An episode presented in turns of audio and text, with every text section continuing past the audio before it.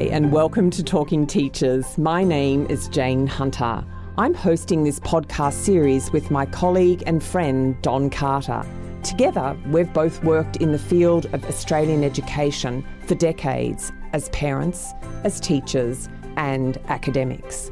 We believe this is a time of both opportunity and crisis in our education system.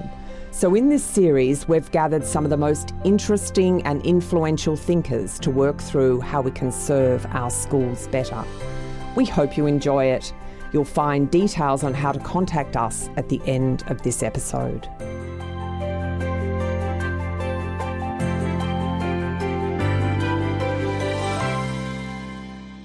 Okay, welcome everyone to the third episode of Talking Teachers, and welcome, Jane. Thanks, Don. I'm really looking forward to this conversation with Alan Reid. I've found his ideas about education both challenging and inspiring for a very long time now.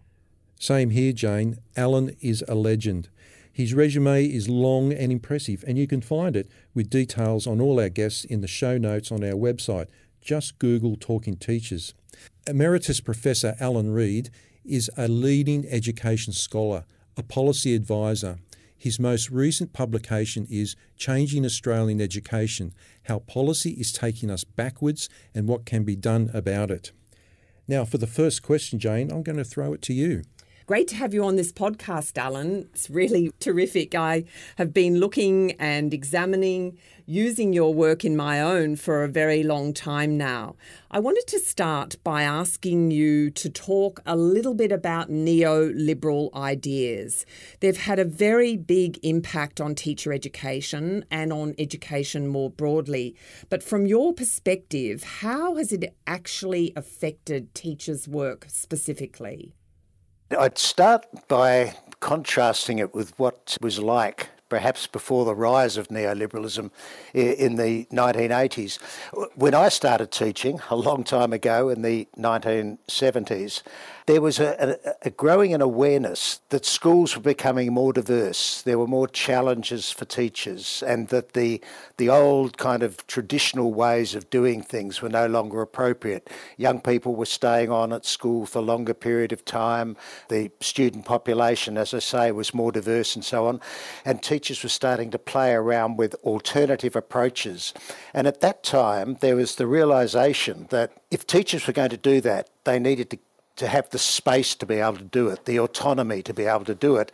And in South Australia, where I started teaching, the Director General of Education had just actually promulgated something called the Freedom and Authority Memorandum, which said that schools and teachers have the autonomy to develop their curriculum to suit the needs of their particular students. There were broad curriculum frameworks, but they weren't strictures on teachers as tight as they are today.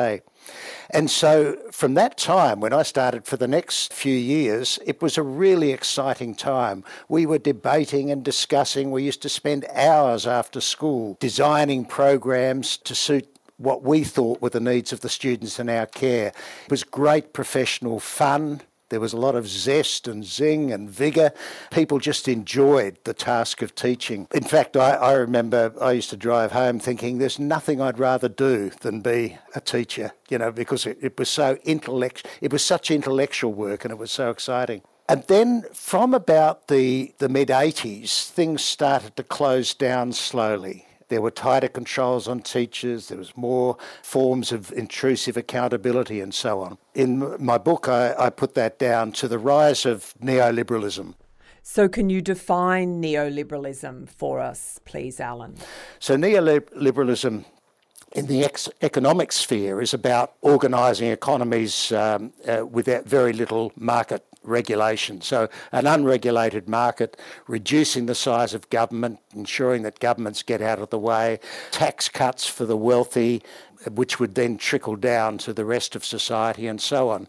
So it was kind of a laissez-faire of economy. And with that sort of economic theory went particular ways of seeing the world. For example, people were seen as consumers exercising choice in their own self-interest rather than members of a community working for the common good.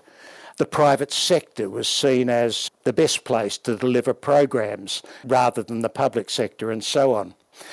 And what happened is that neoliberalism, this philosophy, invaded areas of social policy like education.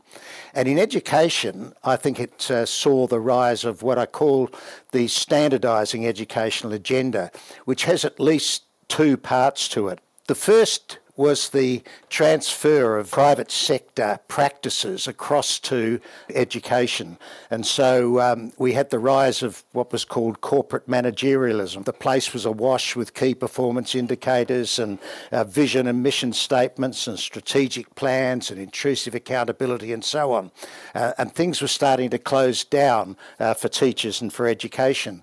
And the second aspect of the standardising agenda was choice and competition, that the best way to improve quality was to get teachers and schools to compete against one another, to give the customers, who were the parents and the students, choice.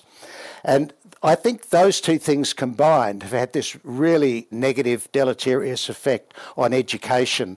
For example, they've increased the funding that goes to private schools. They've increased the social segregation of schooling. Equity has been marginalised as a concern. Education has been privatised and commercialised in many ways. And then to get to your question, Jane, it's had this really bad effect on teachers and teachers' work. Just thinking about that a bit further, Alan, how has neoliberalism been so damaging to teachers' work? So what goes along with choice and competition, the notion of customers, is the need to provide them with data. And so we saw the rise of standardised testing. And standardised tests, these narrow tests, only of literacy and numeracy, not of other broad areas of the curriculum, became the arbiters of quality of schooling and the curriculum. And so league tables were established, new accountability regimes were put in place, and the purpose of education became one of improving test results. And all of this has had this really negative impact on teachers' work. So teachers, I think, are now subject to increased administrative demands and paperwork, so it's intensified their work. And that work intensification has led to rising rates of teacher stress and burnout and cynicism and disillusionment and resignations. And teachers' work has been deprofessionalised as experts from outside the school establish goals of schooling, the specific policy interventions to achieve them, and the ways to assess them, while school-based educators, teachers, are charged with the task of implementing it all and are held responsible for the outcome. And as a result, teacher morale plummets as their professional expertise is undervalued and as they're excluded from making important decisions about their work, and as they're subject to ongoing criticism about their work based on those simplistic measures that I've described. Alan, if this is as damaging as you say, then why has this been allowed to happen? What is surprising to me, Jane, is it's had that negative impact on teachers' work, and the very people that have devised these standardised tests and these narrow programs of what education is about, these very people, over their time, for the last 20, 25 years, say that standards in education are declining based on these test results. And yet their response is not to question the whole approach, but rather to ratchet it up, to increase accountability, to increase the focus on these narrow areas of curriculum. And so the standardising agenda is never questioned, despite its manifest failure, as judged by its own measures. Thank you, Alan. That was a very fulsome response, and it was so carefully set out for us. I just wondered, in terms of your latest book, Changing Australian Education, Why Policy is Taking Us Backwards and What Can Be Done About It. So in that, you're absolutely setting out a new narrative for Australian education. What are the key issues in that narrative that you think are going to offer a new solution to turn the very large ship, if you like, or ocean liner that is education around? when I was writing the book, I was thinking we've been challenging standardised testing or that regime for so long and nothing much has happened. But it does seem that some of the top policymakers are starting to question the approach. What I was concerned about was that you could perhaps remove the tight focus on NAPLAN and PISA as the sole arbiters of education quality. But if you didn't change the narrative around education, that is what its purposes are and so on, if you didn't change that narrative, then all that might happen is that something just as toxic as a narrow standardising agenda would be put back in its place. So, Alan, can you talk about what you proposed in your book and how it's going to make a difference to education? I came up with what I proposed might be a new way, a new narrative, the way we need to talk about education. And the first aspect of it was to have a focus on the purposes of education. Because the purposes of education have become so narrow now, they've only been primarily focused on developing kids for the economy or focused on improving standardised test results. And so I think a discussion in the education community about what are the broad purposes of education is fundamental. I mean, I see in the book I propose at least four. There's a democratic purpose, developing young people for democracy. There is an economic purpose, developing young people with the skills and capabilities for the workforce. There's a social and cultural purpose, developing young people who can work productively in a very diverse society with others, develop relationships with diverse others and so on. And there's an individual purpose, which is about trying to bring out the best in every young person. So I thought, although it sounds very general, that a discussion in the education community about purposes, a genuine discussion, would show us that actually the education policy direction has been so narrow, focusing as it is on just these test results. So I think it's an important first step in to stop the narrowing of the curriculum and the narrowing of educational aims. So, Alan, what are you thinking here about the values and principles? We need to agree, both as educators and policymakers need to conform to what we come up with, on the values and principles that should inform policy. I'm thinking here about principles such as ensuring that all public schools are well-resourced and inclusive and non-segregated, or being concerned about inequitable educational outcomes, or valuing a broad and comprehensive curriculum, or actively involving parents and students and community members as well as education in the life of schools and so on. Those broad values and principles that I think most educators would agree are important and yet are often marginalised when education policy is made. I'd want to bring them to the forefront, lay them out and say we need to check policy against these kinds of values and principles. And my third aspect was I began thinking that we keep talking about a rapidly changing world and how much is changing with technology and the economy and the environment and so on. And yet we have a model of curriculum change, which is every 5 or 10 years we decide that we'll rewrite the curriculum. And that may or may not involve teachers, but there's a bit of work, a bit of desultory consultation, and the new curriculum emerges. So how do you propose addressing that issue? It seems to me that kind of isn't adequate for keeping up with the rapidity of change in the contemporary world. So I think we need a new approach to curriculum change. And in the book I came up with one approach which placed at its heart the involvement of teachers in discussing and talking about, on a system-wide basis and within schools, key contemporary issues such as technological change and environmental change, and asking out of those discussions, really trying to understand what was happening, but asking out of those discussions, what does that mean for the sorts of things we want young people to learn and to be able to do, and making curriculum modifications and changes as we go. And that's, again, a very broad answer, but I was thinking of new ways of talking about education which involved a focus on purposes, agreement about values and principles, and some consideration about new ways of dealing with curriculum change. Alan, thanks very much for that answer. And I'd like to pick up on a point you just made. You made a lot of points, and one in particular, how we talk about education. And it seems to me that education is now talked about in those neoliberal terms. You mentioned customers. And I know for me, every time I get on a train and I get called a customer through the announcement, it annoys me. I'm a passenger, actually. But education has its customers now and its clients, and we hear terms like evidence-based, user pays, quality teaching, quality teachers, etc.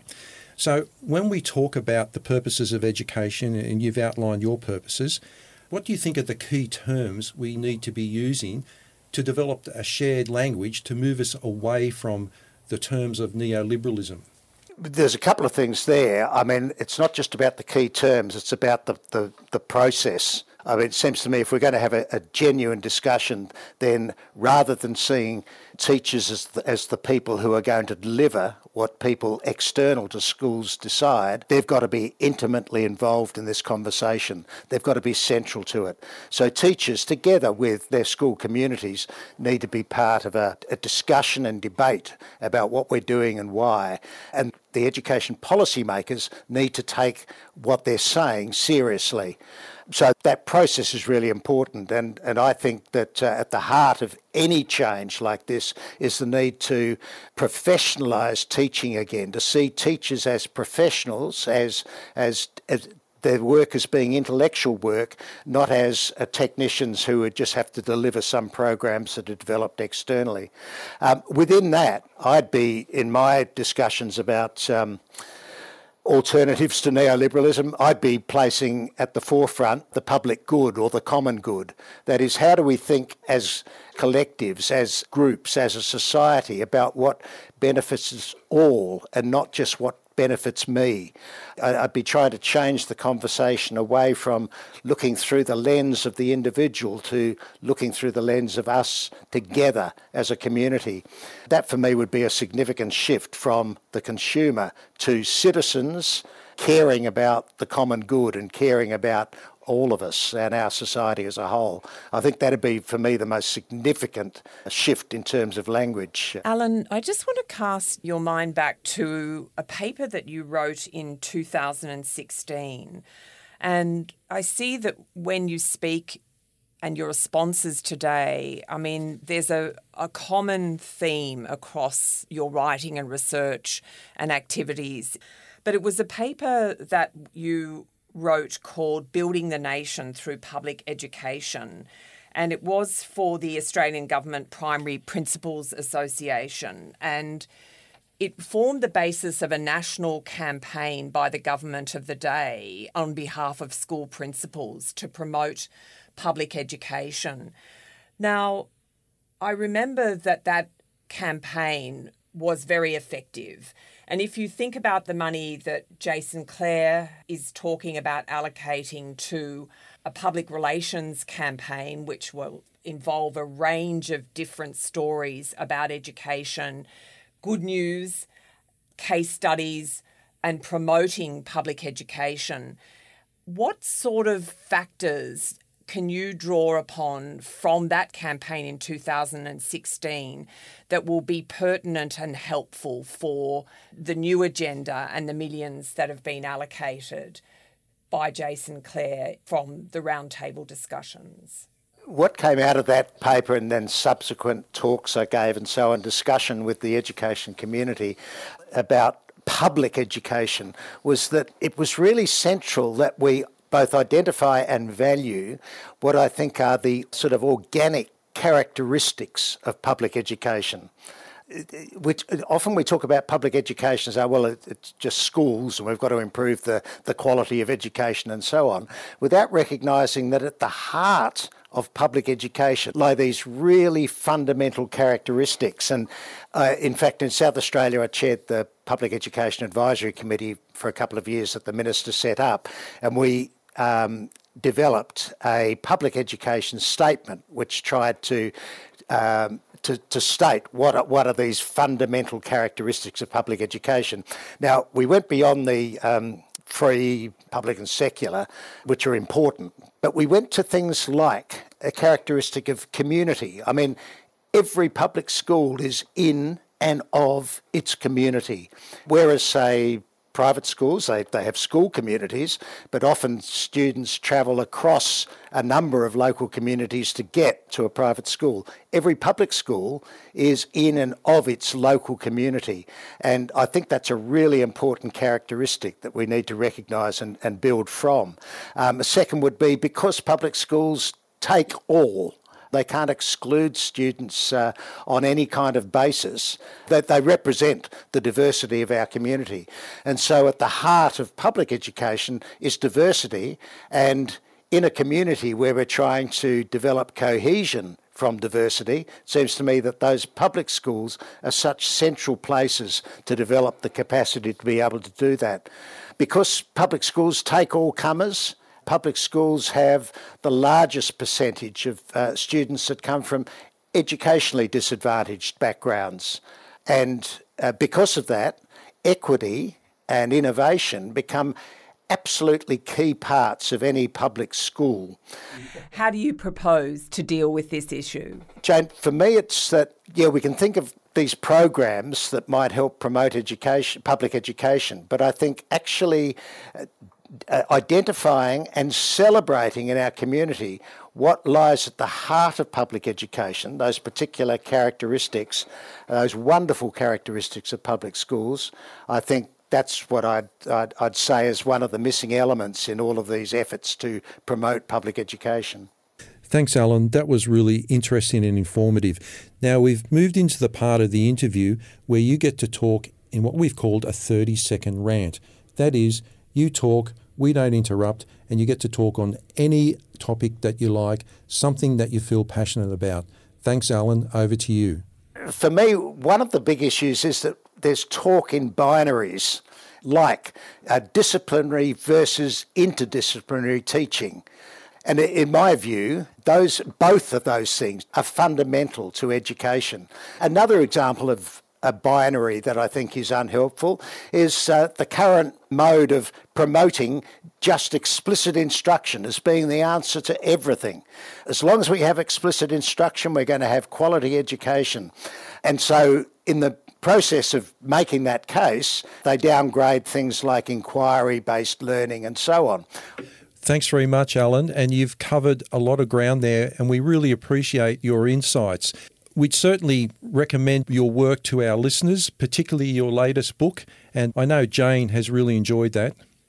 Yes, Alan, it was absolutely great to connect with you again and to hear the wisdom. And often I think that our conversations around education don't come from that wise base. And I've always seen you as a person who had tremendous insight through the way that you've, worked at the elbow of teachers right through to the work that you've done with our largest research organisations. So I just wanted to say thank you for the work that you've done over the years, but the work that you continue to do. And it was fantastic to be able to talk to you again. Yes, thanks, Alan. Terrific. I enjoyed talking to you both. Yeah.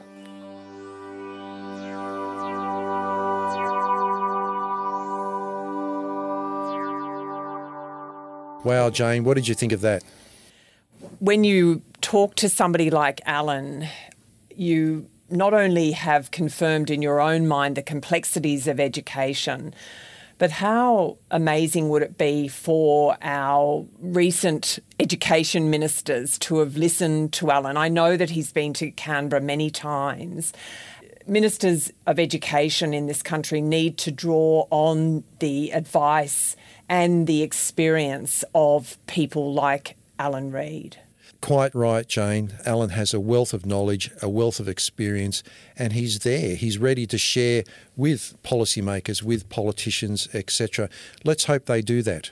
Yes, there's lots of interesting points that he was making, and this is again a situation where not only is it drawn from a breadth of experience, but there's a lot of fresh ideas that he presented. There are many ideas that he shared with us today that could be taken up, and really looking forward to the possibility of that. Yes, thank you, Don.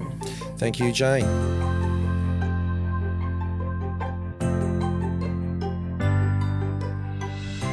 Thank Thank you for listening to this episode of Talking Teachers. If you'd like to know more about Don and me, you can look at the UTS website. Simply Google UTS Teacher Education, where you'll also find show notes for this podcast. The podcast was produced by William Verity for Impact Studios at UTS, which specialises in turning research into quality audio. We wish to acknowledge that the series is being recorded on Gadigal land of the Eora Nation. We thank and pay our respects to Elders past, present and emerging.